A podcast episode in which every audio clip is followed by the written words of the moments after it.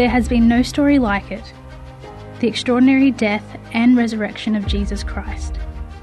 But what do we know about Jesus' final words from the cross? In this podcast series, Archbishop Mark Coleridge, the leader of the Archdiocese of Brisbane, Australia, and a doctor of sacred scripture, analyses each of Jesus' seven last words. We hope you enjoy Jesus' words from the cross.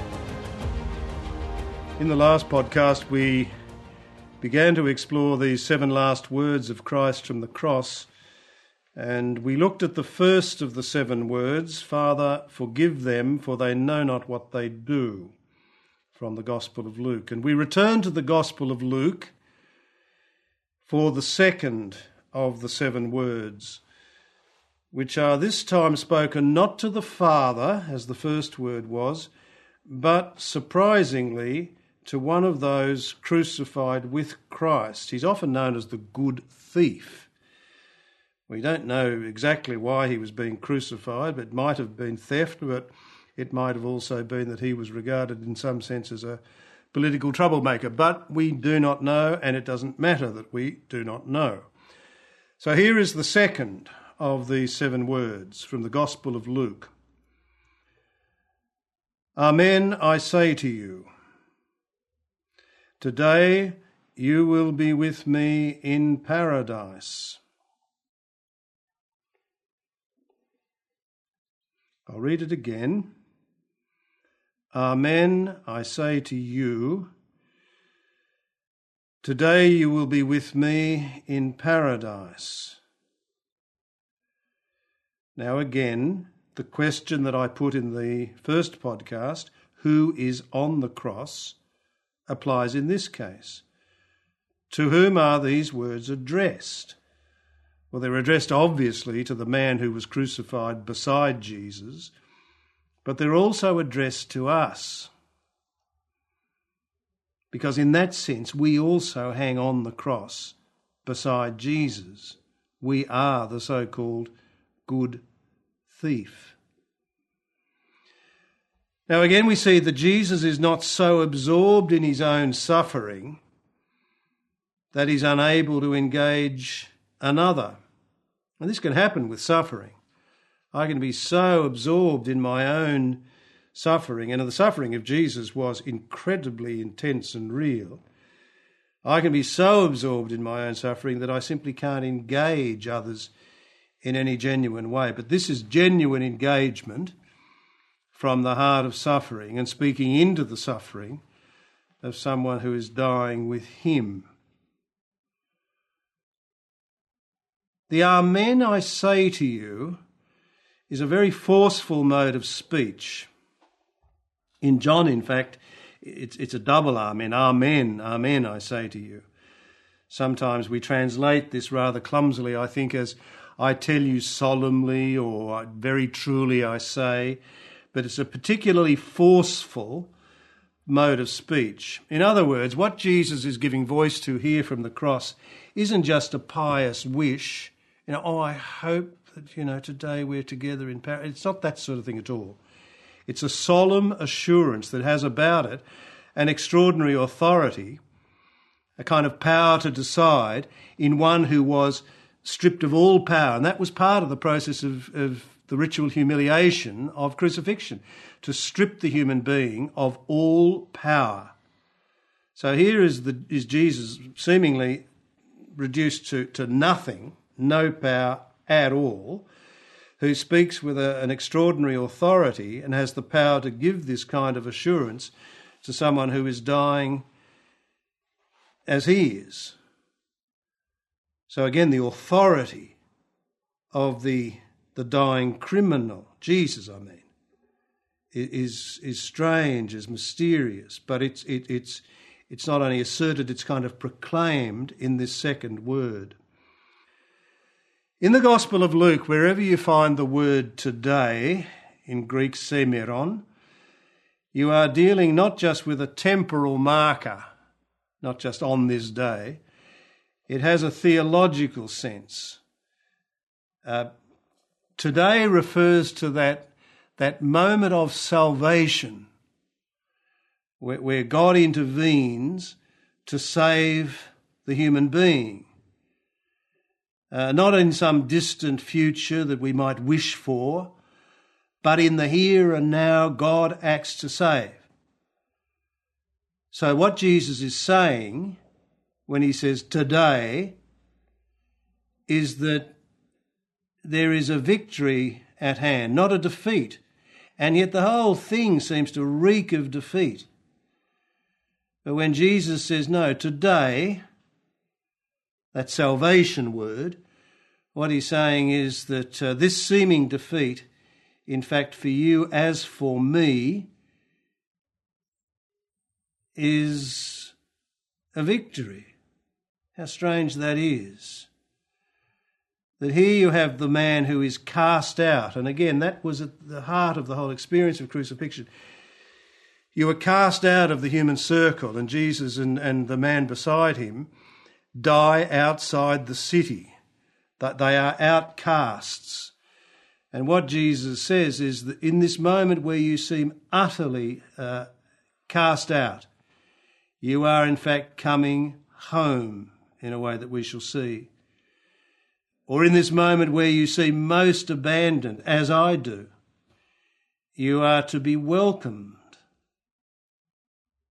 I mean, keep in mind the words spoken by the so called good thief Jesus, remember me when you come into your kingdom. Here is the man who feels utterly forgotten, but who puts his faith in Jesus' remembrance of him. Remember me when you come into your kingdom. Now, in response to those words, Jesus makes a promise, gives an assurance that far exceeds the request. He, he, the man requests a remembrance, but Jesus promises that you will be with me in paradise. So, so that the promise that, that found on the lips of Jesus far exceeds the request made by the dying criminal. And the promise seems impossible, but Scripture is full of seemingly impossible promises. It's the only thing in the end God, the God of the Bible is any good at, is doing what seems to be impossible. Turning defeat to victory, turning a, a, a casting out into a homecoming, turning abandonment into welcome, turning uh, forget, forgetting of the human being into a remembering of the human being. That's what God is, that's what God does. And it all seems impossible, but that's the way God is. Those words placed on the lips of the dying criminal next to Jesus are a recognition, and this again is deeply mysterious, a recognition of the regal status of, your, of, of Jesus. Remember me when you come into your kingdom. I mean, just try and imagine the scene. A figure less regal you couldn't imagine than Jesus on the cross. But, but the, the dying criminal looks at Jesus and sees something other, something vastly more. And that is Jesus' regal status in a most unregal situation. And words from the Gospel of John come to mind at this point where Jesus says before Pilate, My kingdom is not of this world. And that's somehow what the other criminal has recognized in recognizing the regal status of Jesus. He understands that Jesus' kingdom is not of this world. How could it be if Jesus hangs on the cross as an executed criminal? In all of this, you see an extraordinary contrast being set up here between human justice and divine justice. Because you see, these two men are both on the cross because of human justice, which you might want to put in inverted commas. But in the midst of this emblem of human justice, which is in fact injustice, the cross, you see this, this inbreaking of divine justice, this assertion of right relationship where Jesus says, You will be with me with me, and you will be with me in paradise. Now, in giving that assurance, in making that promise, Jesus declares, in a most unlikely moment, that he has the power to open the gates of paradise. This is the sort of thing you find in the book of Revelation, which echoes the prophet Isaiah. The words of him we read in the book of Revelation, who holds the key of David, what he opens, no one shuts, what he shuts, no one, op- no one opens. In the book of Genesis, the story is told that after the fall, the human being is exiled. It's really self exile from the garden out into the desert. And we're told that the, the, the uh, seraph is at the, the, the, the, the gates of paradise, which are now locked, and guarding those gates with, with a flaming sword, we're told. So once the human being is expelled from paradise or expels him and herself from paradise because of the fall, the question is who will open the gates again so that the human being can come home? Because that's what it's all about. And in fact, this will be the whole narrative shape of the story of the Bible from this point onwards. After the, the expulsion from paradise, out into the desert you go. And again, that first story outside the garden is the story of Cain and Abel. And at the end of that story, we're told that Cain, having killed his brother, goes off to live in the land of Nod, east of Eden. Now, I'll let you in on a secret. The word nod in Hebrew doesn't mean to have a little snooze, to nod off. In fact, the word nod in Hebrew means to wander. So Cain, we are told, having murdered his brother, goes off to live in the land of wandering. And at that point in the whole biblical story, the challenge or summons to the human being is to turn all our wandering into journeying. And I do mean our, because it's a story not just about Cain. You are Cain, I am Cain, we are Cain. The whole Bible is a summons to turn our wandering into journeying. What's the difference? When I wander, I, have got no sense of where I'm going. I might be exhausting myself, but I'm going around and around and around in circles, going nowhere fast. When I'm journeying, I may be exhausting myself too, but I know where I'm going. And in biblical terms, I'm on my way home to paradise. That's what it's all about. So here, that, that same narrative shape is built into the words of Jesus. Today you will be with me in paradise, which means that Jesus is the one who opens the gates of paradise. And we'll see this when he rises from the dead. He is presented in the New Testament as the first one home to paradise. Not the only one, but the first. And St. Paul says in his letters that Jesus is the firstborn from the dead, the firstborn of many brothers and sisters. So he's not the only one who comes home to the garden of God's ecstasy, which is our true home. And we can forget this that our true home is not the desert. And sometimes we can forget that, that there's anything but the desert. We think that's only the only thing there is, the land of death. But in fact, there is the garden from which we came and to which we must return. But only Jesus can lead us home to the garden.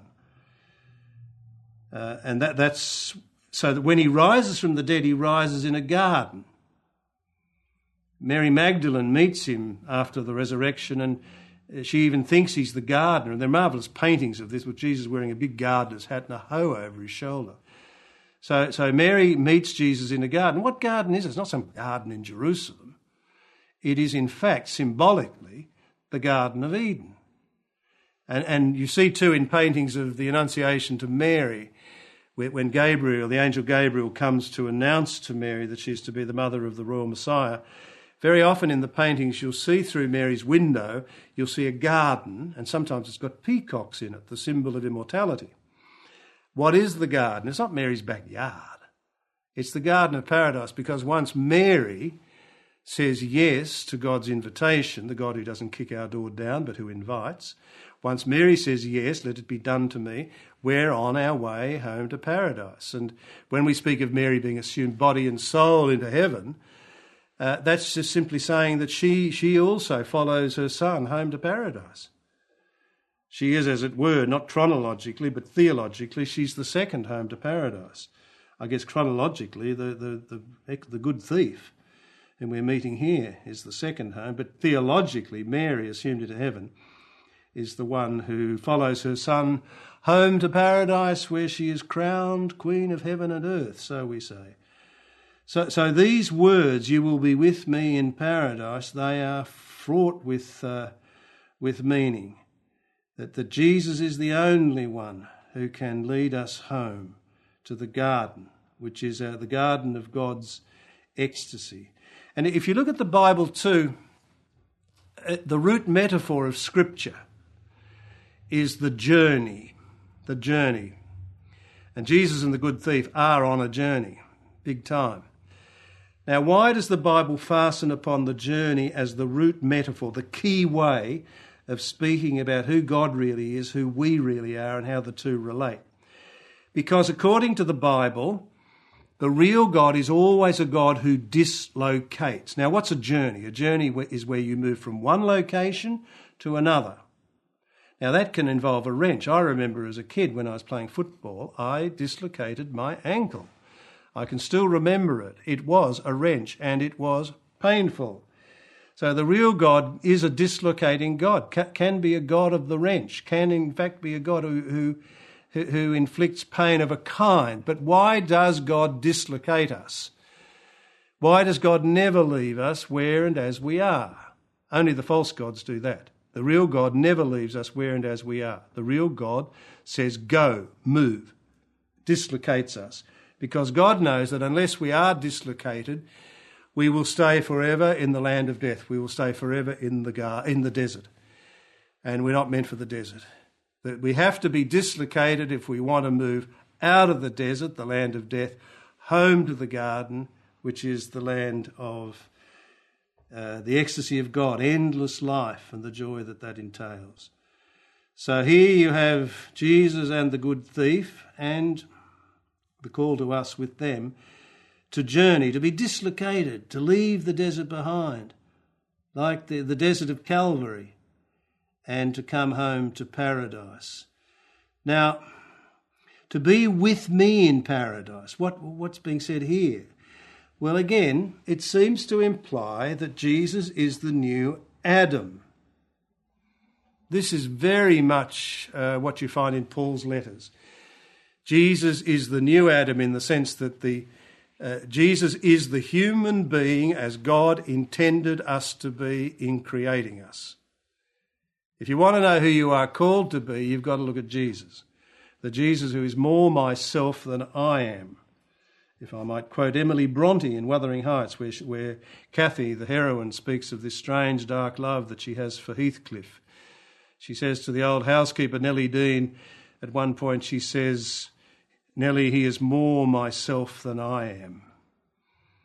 And that's really what the truth of Jesus as the new Adam. That if you want to look at who you are called to be, who you can be, then you've got to look to Jesus. So, Jesus, according to Paul, is the new Adam. Where Adam failed, Jesus triumphs. Where Adam disobeyed, Jesus obeys. That's why Paul makes a lot of fuss about the obedience of Jesus. Interestingly, too, that um, Adam, in, in many contexts, certainly in the rabbinic literature, Adam has royal and priestly characteristics, uh, such as attached to Jesus in, um, in these um, passion stories. So Jesus is the new Adam, and, and, the thief is going to be with the new Adam home in the garden. Uh, keeping in mind what you find in Mark chapter 3, where Jesus says, where we're told, in fact, that Jesus calls the twelve to himself uh, at the beginning of his public ministry, and he calls them, first of all, to be with him. That's the language that's used. Uh, so that they might be with him and then be sent out. Well, here the same kind of language is, uh, is used not before the sending out of mission, but at the end of every mission when um, we will be with Jesus in paradise. We will have come home. But, but when we return to the garden, we don't return as before. Again, it's not just a, mere circle, it is a journey going somewhere. We go back to the garden, but we go back changed because we've entered into the knowledge that God has. Uh, we, have pinned our faith in Jesus as the one who can open the gates and lead us home. Left to our own devices, we simply can't do it. But, but placing our faith in Jesus, uh, it's not only possible, it is the truth, the shape of human experience. So, Amen, I say to you, today you will be with me in paradise. So that what is promised to the, to the good thief is a summons to all of us to remember that there is paradise and not to fall victim to a kind of amnesia, but to remember that paradise is our true home, that we are, in fact, we're garden creatures. We're not desert creatures. I can remember years ago when I was a student, we spent, I think it was about 10 days in the Negev desert south of Jerusalem. And uh, one of the things I learned then is that we human beings, we are definitely not desert creatures. You have to do the most extraordinary things to even stay alive out in the desert. We had to drink nine litres of water a day to replace the water that was lost through evaporation from the skin. And the thing about the desert is you never feel uncomfortable, you never sweat. You can be dying of dehydration and die very comfortably. Uh, but you've got to force yourself. This is what I meant to say. We're not desert creatures. You've got to force yourself to drink nine litres of water a day. And in order to do that, you've got to eat sweet and salty things that make you thirsty. So, and the other thing is you've got to strike the balance between drinking the water and retaining it um, in your system. Otherwise, again, you will simply dehydrate. So we are, we are not meant for the desert, but there are times when we fall victim to a kind of amnesia uh, and, and that forgets that there is a place called paradise or the garden and that that is, uh, that is our true home and that uh, we are called to journey through Jesus back to, to the garden of God. At that point, we can turn from the th- second of the, the, the seven words to the third, and this time it is a word addressed to Mary and to John. And again, I'll simply read it. Woman, behold your son. Behold your mother.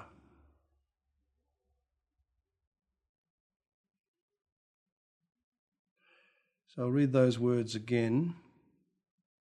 Woman, behold your son. Behold your mother. Now, this time the words come to us not from Luke, but from John. And John is the passion story that we read on Good Friday. Now, the words are spoken first to Mary, who is on the dark mountain, Calvary, and they're spoken to her about John, the so called beloved disciple, who is also there. And then the words, Behold your mother, are spoken to John about Mary.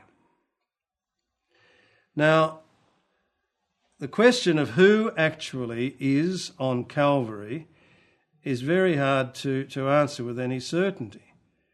It seems, uh, beyond all shadow of doubt, that, that Mary was there, of course, the mother of Jesus, but also John, the beloved disciple, but also Mary Magdalene. But the other accounts suggest that there may have been others. But it, in a sense, it doesn't matter. What does matter is to recognize that the reader, you and me, is also on Calvary. There is a kind of space opened up in the story because some of the other characters on Calvary are not given a name. Well, their name is your name and my name. Uh, the, the, presence on the, the dark mountain at the foot of the cross is no stranger. It's you and me. So, uh, these are these stories and these words are not once upon a time. They are addressed to us here and now. So we are those who stand the, on the dark mountain with Mary and John and Mary Magdalene, listening to the words of Christ that are addressed to us in every bit as much a way as they are addressed to Mary and to John. So in this third word, we turn from Jesus speaking to the Father, as he did in the first word, to the thief in the second, and now to his close circle. Thank you for listening to this episode of Jesus Words from the Cross. A new episode of this series is released weekly. You can find more podcasts from the Archdiocese of Brisbane from most major podcast providers or from our website brisbanecatholic.org.au.